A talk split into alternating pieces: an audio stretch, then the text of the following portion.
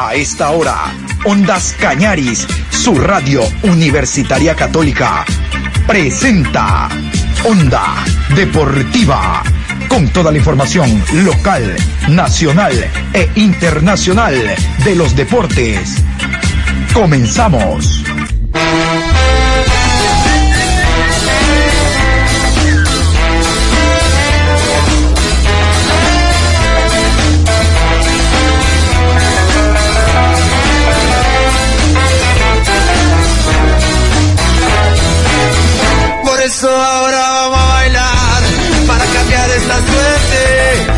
Sabemos gambetear para ausentar la muerte.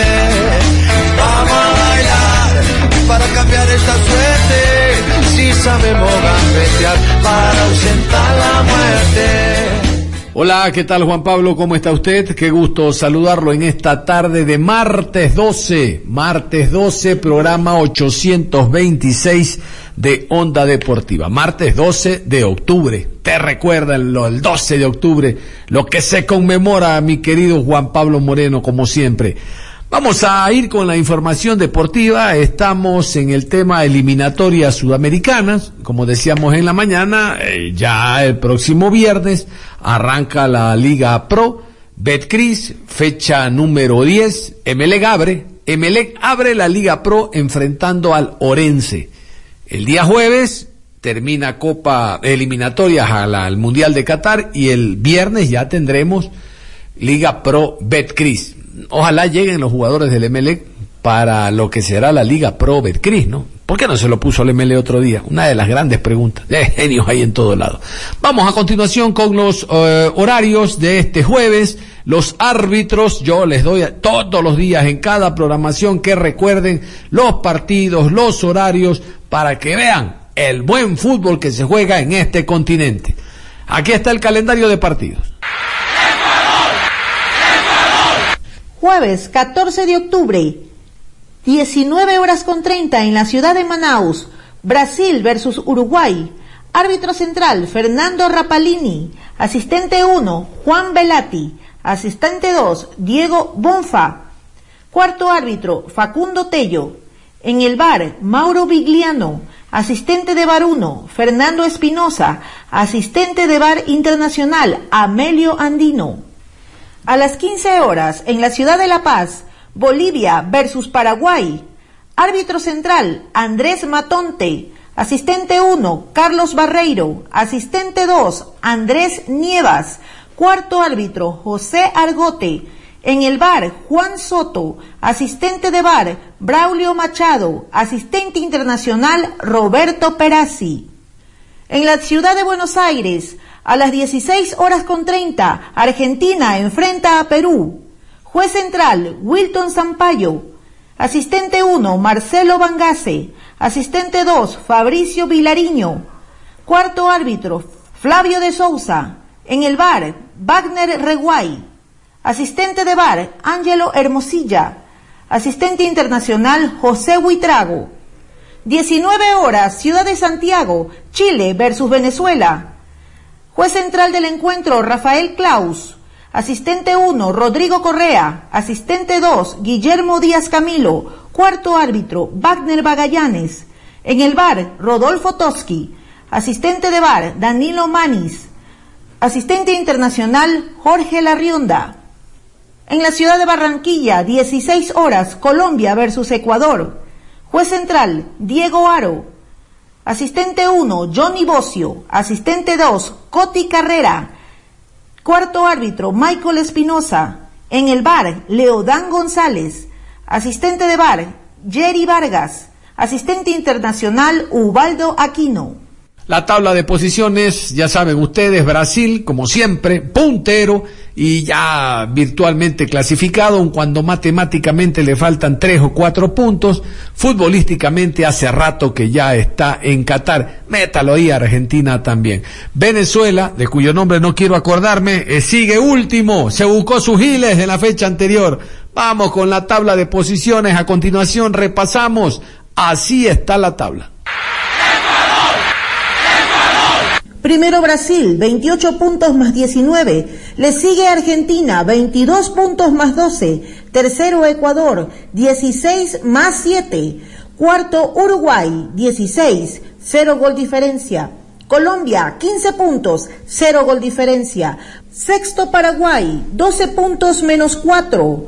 Séptimo Perú, 11 puntos menos 8. Octavo Chile, 10 puntos menos 3.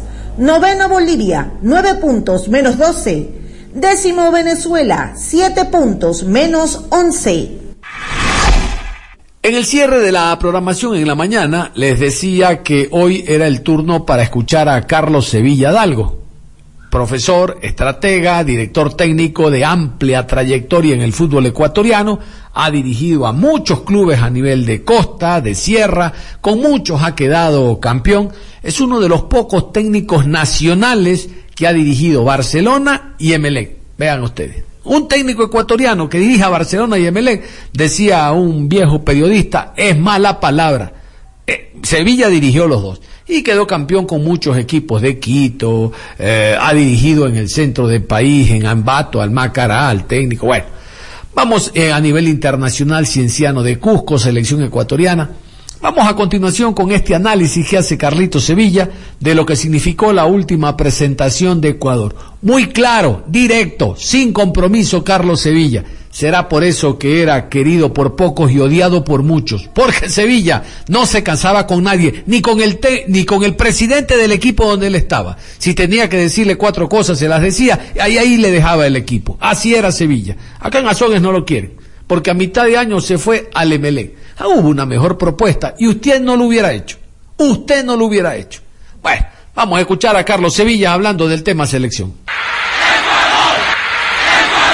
Antes de jugar frente a Bolivia, yo eh, había manifestado que en esta salida de tres partidos, si Ecuador consigue cuatro puntos, eh, no era una no era, digamos, los números que necesitamos nosotros para seguir tranquilos en zona de clasificación. Si conseguimos cinco, pues eh, el resultado puede ser, digamos, cómodo, ya que estaríamos empatando con Colombia, que es nuestro rival directo, y que conseguimos los nueve puntos, oh, magnífico.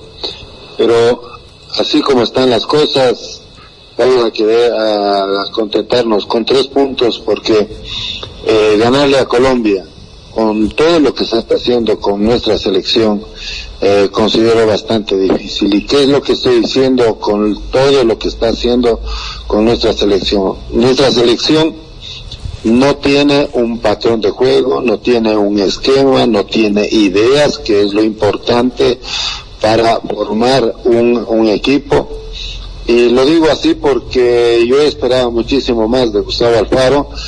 En, eh, pensé que Copa América le iba a servir para eh, tener, digamos, para armar un, un, equipo, que es lo que nosotros necesitamos, tener una base sólida sobre la cual en determinado momento por los rivales que vamos a enfrentar o en donde vamos a enfrentar, eh, tener, poder realizar eh, cambios que no alteren el funcionamiento del equipo, pero eh, no veo esa situación, veo siempre, digamos, cambios de, de, jugadores, cambios de esquema, y unas veces juega bien la selección, otras veces juega mal.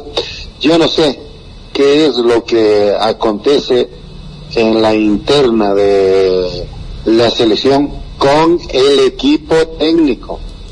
¿Qué pasa con el director deportivo? ¿Qué pasa con el asistente técnico? ¿Qué pasa con quienes eh, tienen, digamos, eh, o están trabajando cerca al Faro Moreno? No ven los partidos, no le indican qué es lo que tiene que hacer, no le indican cómo juega el rival o no le indican cómo jugó la selección en determinado partido. No, la, la incógnita está, digamos, eh, y sale a la vista de que no hay diálogo, de que no hay conversación, de que eh, para mí eh, no se planifica correctamente y ahí están los resultados. Partido a partido me sorprende, No, pone uno, pone otro, juega un esquema, juega otro. Y jugar frente a Venezuela, no, eh, ahí me doy cuenta, digamos, de que la lectura que eh, tuvieron del rival de Venezuela es pobre. Porque una cosa es verle jugar a Venezuela frente a Brasil y otra cosa verle jugar a Venezuela frente a Ecuador. Creo que fue un mal partido de Venezuela y de Ecuador. ¿Y por qué en el caso de Ecuador ese mal partido? Porque se cambia eh, el esquema primero sin eh, dar, digamos, eh, una competencia leal, una competencia que deben tener los jugadores, eh, por supuesto, dentro del campo de juego. Yo me quedo mil veces con León jugando en línea de tres antes que poner a, Arboleda, ¿no? Como primera cosa. Entonces, no hay competencia interna y eso es eh, muy lamentable.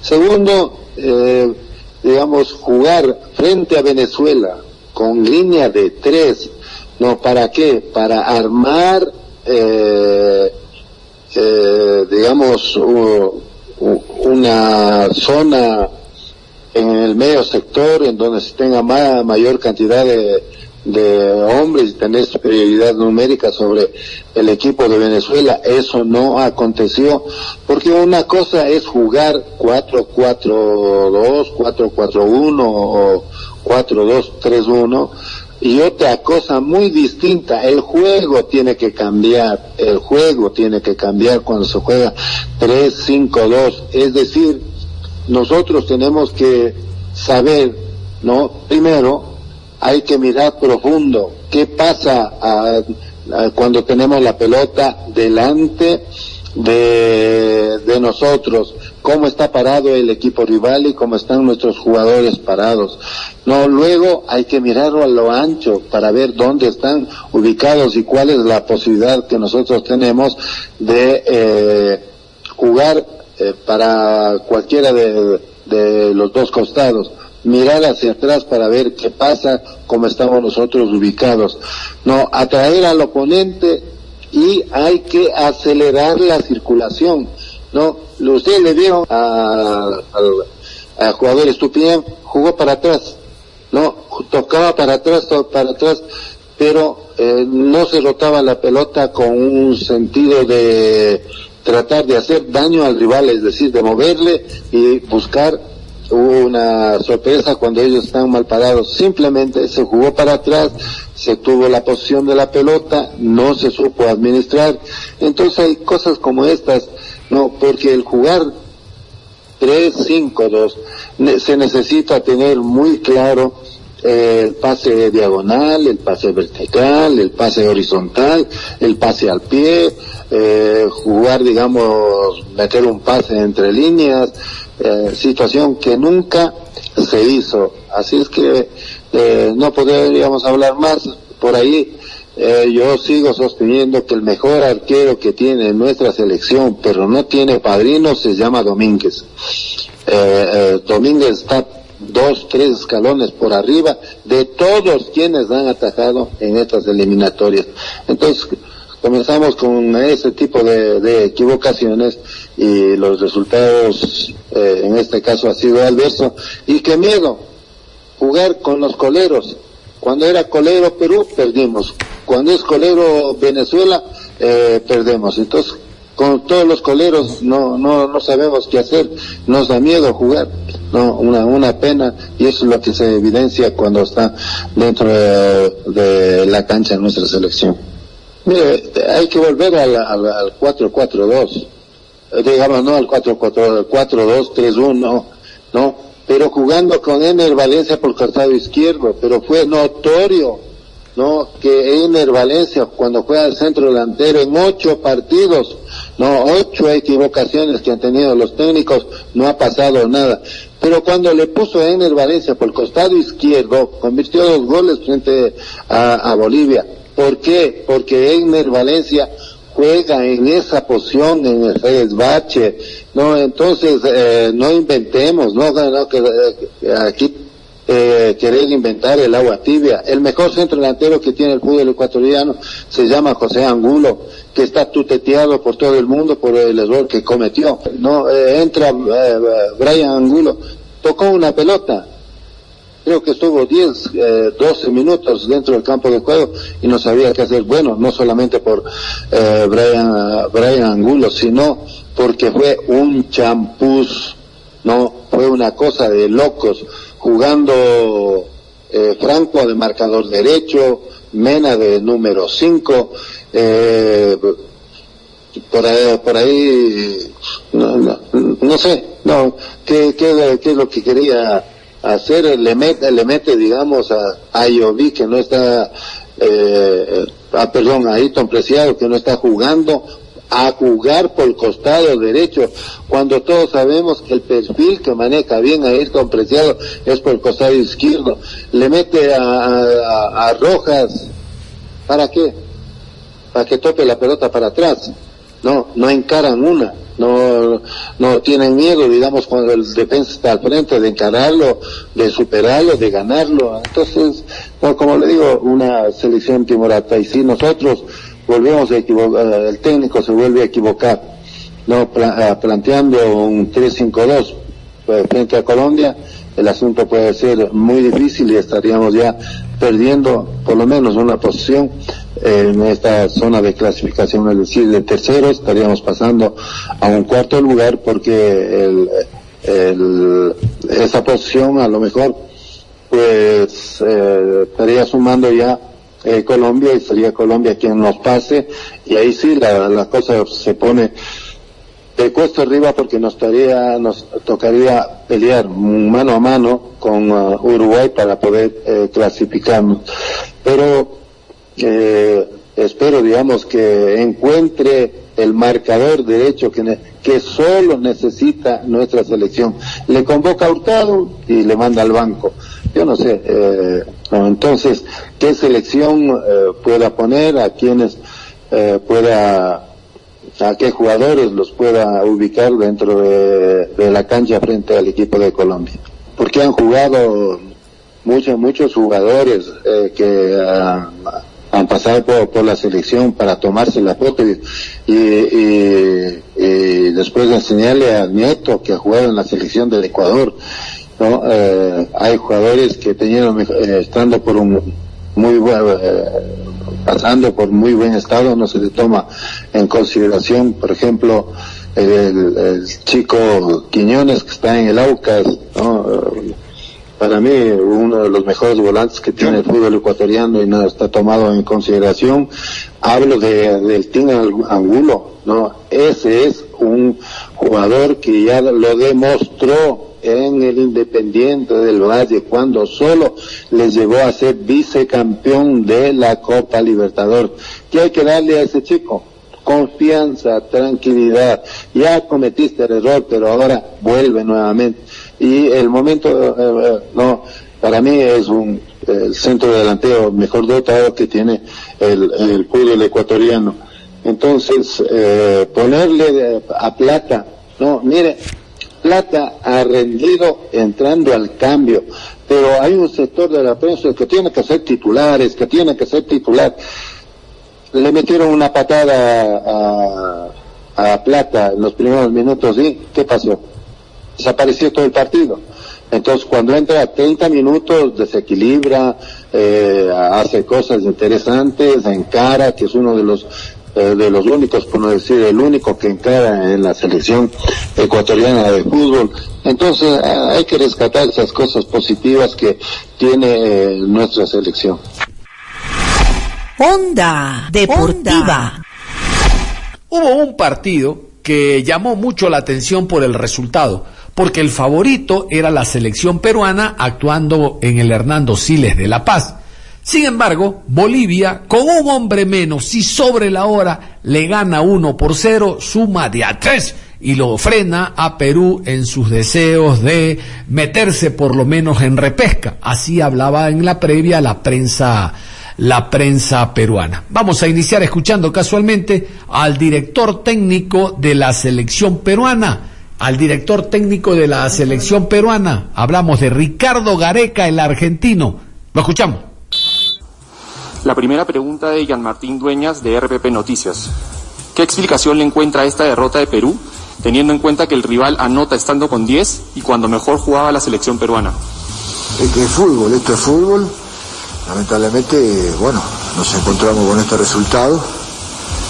Eh, es la única explicación, o sea, creo que trabajamos bien el partido, creo que lo, llevamos bien, pero bueno, en un descuido, por detalles, se terminó perdiendo el partido por detalles, lamentablemente. Así que bueno, sí, es un, es un, todos estamos mal, eh, lógicamente, por el, por el resultado, pero en el aspecto de lo que tengo que hablar de los jugadores, eh, dieron todo, entregaron todo, hicieron todo lo posible como para poder ganar el partido, lamentablemente no se dio. Pregunta de Juan Carlos Hurtado de Radio América 104.7. Si bien nos queda la bronca de haber merecido más, ¿qué sensación le deja el rendimiento de cara al partido ante Argentina? Bueno, o sea, lo que nosotros queríamos era ganar el partido. Ahora, por supuesto que tenemos que ir a sumar a Argentina. Eh, entonces, eh, vamos a tratar de prepararnos de esa manera, que rápidamente hay que dejar atrás este partido para ya enfocarnos en el partido de Argentina. Esto, vamos a ver cómo se van recuperando los, los muchachos, ¿no? Gustavo Peralta, de Equipo F de ESPN Perú. Profesor, André Carrillo, que se quedó en Lima continuando con su recuperación, ¿puede ser tomado en cuenta para enfrentar a Argentina? Además, Sergio Peña y Miguel Araujo, ¿están aptos físicamente para estar en Buenos Aires? Vamos a ver, vamos a ver, o sea, Miguel no, eh, Araujo, Araujo no tiene nada. Araujo simplemente es que estamos, tenemos que elegir 23 eh, jugadores en el, en el campo y, bueno, a partir de ahí, eh, lógicamente, hay muchachos que quedan afuera del banco porque fue una convocatoria importante y aparte mandamos a llamar a muchachos del medio local porque eh, tuvimos inconvenientes. Esta es una fecha complicada para nosotros por la cantidad de lesionados que se nos presentó. O sea, lamentablemente, eh, bueno, es, es, lo que, es lo que ha pasado y ahora hay que pensar a ver cómo se van recuperando los muchachos para el partido con Argentina. Edward Alba, de Gol Perú. ¿Cuánta bronca o molestia deja el resultado, puesto que tal vez en el momento de mayor control del juego nos encajan el gol? Bueno, o sea, sí son detalles, eh, no, no hay que descuidarse.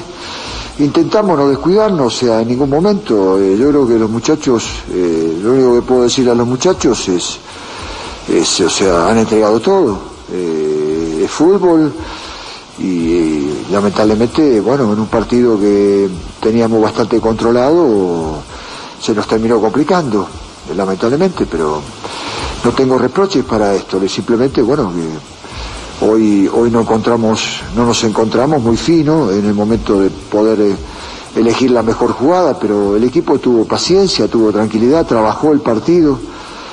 Eh, y en el momento que mejor estábamos vino el gol de, de Bolivia. Así yo creo que lo más importante de todo es no bajar los brazos, es seguir y bueno, hay que pelear, hay que pelear, o sea, estamos acostumbrados a eso, así que es importante que el equipo se recupere y bueno, ahora tenemos cuatro días de acá al, partido con Argentina para tratar de recuperarnos. Última pregunta, profesor, de Daniel Rodríguez Hinojosa, de Puro Deporte. Profesor, si bien tuvimos un partido correcto, igual nos vamos con las manos vacías. ¿Qué faltó para poder sumar hoy? Bueno, o sea, eh, intentamos, eh, intentamos eh, en los momentos que era necesario intentar, pero bueno, en estas condiciones siempre, siempre jugar acá, por lo menos para, para nosotros, se nos ha dificultado, se nos ha complicado. Así que bueno, o sea, vuelvo a, reiterar, no tengo nada que reprochar a los muchachos, por el contrario, dieron todo y estoy seguro que vamos a pelear hasta el final, así que eso es lo que estamos mentalizados para eso. Un gran arquero es Pedro Galese, no es Gallese, oye, es Galese, Pedro Galese, titular al frente de la selección eh, peruana. Lamentablemente no se pudo cumplir el objetivo, dio rebote después de un remate del el jugador Marcelo Martins sobre la hora pierde Perú. El lamento de Pedro Galese en el postpartido. ¿Qué tienen que mejorar para evitar desatenciones que cuesten sostener los resultados, ya que no hay más, margen de error si queremos ir a Qatar?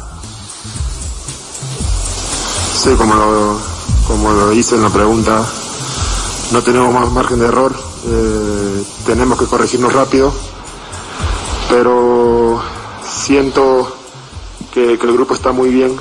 Eh, hoy jugamos un, partido como lo teníamos que jugar, eh, salvo ese pequeño, ese pequeño error que nos costó el gol. Después vi un equipo muy unido, con, muchas ganas, y, eso va a ser la clave para ir a, Argentina a, a llevar puntos a Perú. Gustavo Peralta, de equipo F de ESPN Perú. Pedro, ¿consideras que este resultado es injusto y nos alejamos mucho del objetivo? ¿En qué se falló puntualmente? Eh, sí, bueno, venimos con, con, muchas ilusiones, no solo de nuestra parte, sino la ilusión de, un país. Eh, nos alejamos, sí, pero mientras, mientras todavía hay puntos por, por pelear, nosotros vamos a dar hasta, hasta el último. Eh, se nos viene ahora un partido muy duro, en un escenario bastante duro con jugadores que, están en la elite, así que eh, tenemos que concentrarnos solamente en eso y, sacar un buen resultado allá en Argentina. Edward Alba, de Gol Perú. ¿Es de esos partidos en los que difícilmente se puede encontrar una explicación? Eh, ¿Qué explicación le podríamos encontrar a este partido? trabajamos muy bien el partido, lo trabajamos minuto a minuto. Eh, ellos creo que, por ahí no, tuvieron muchas, muchas, chances, muchas chances de gol. Eh, tuvieron eh, el primer gol y, luego bueno se cerraron atrás. nosotros intentamos pero pero no nos no no fue suficiente.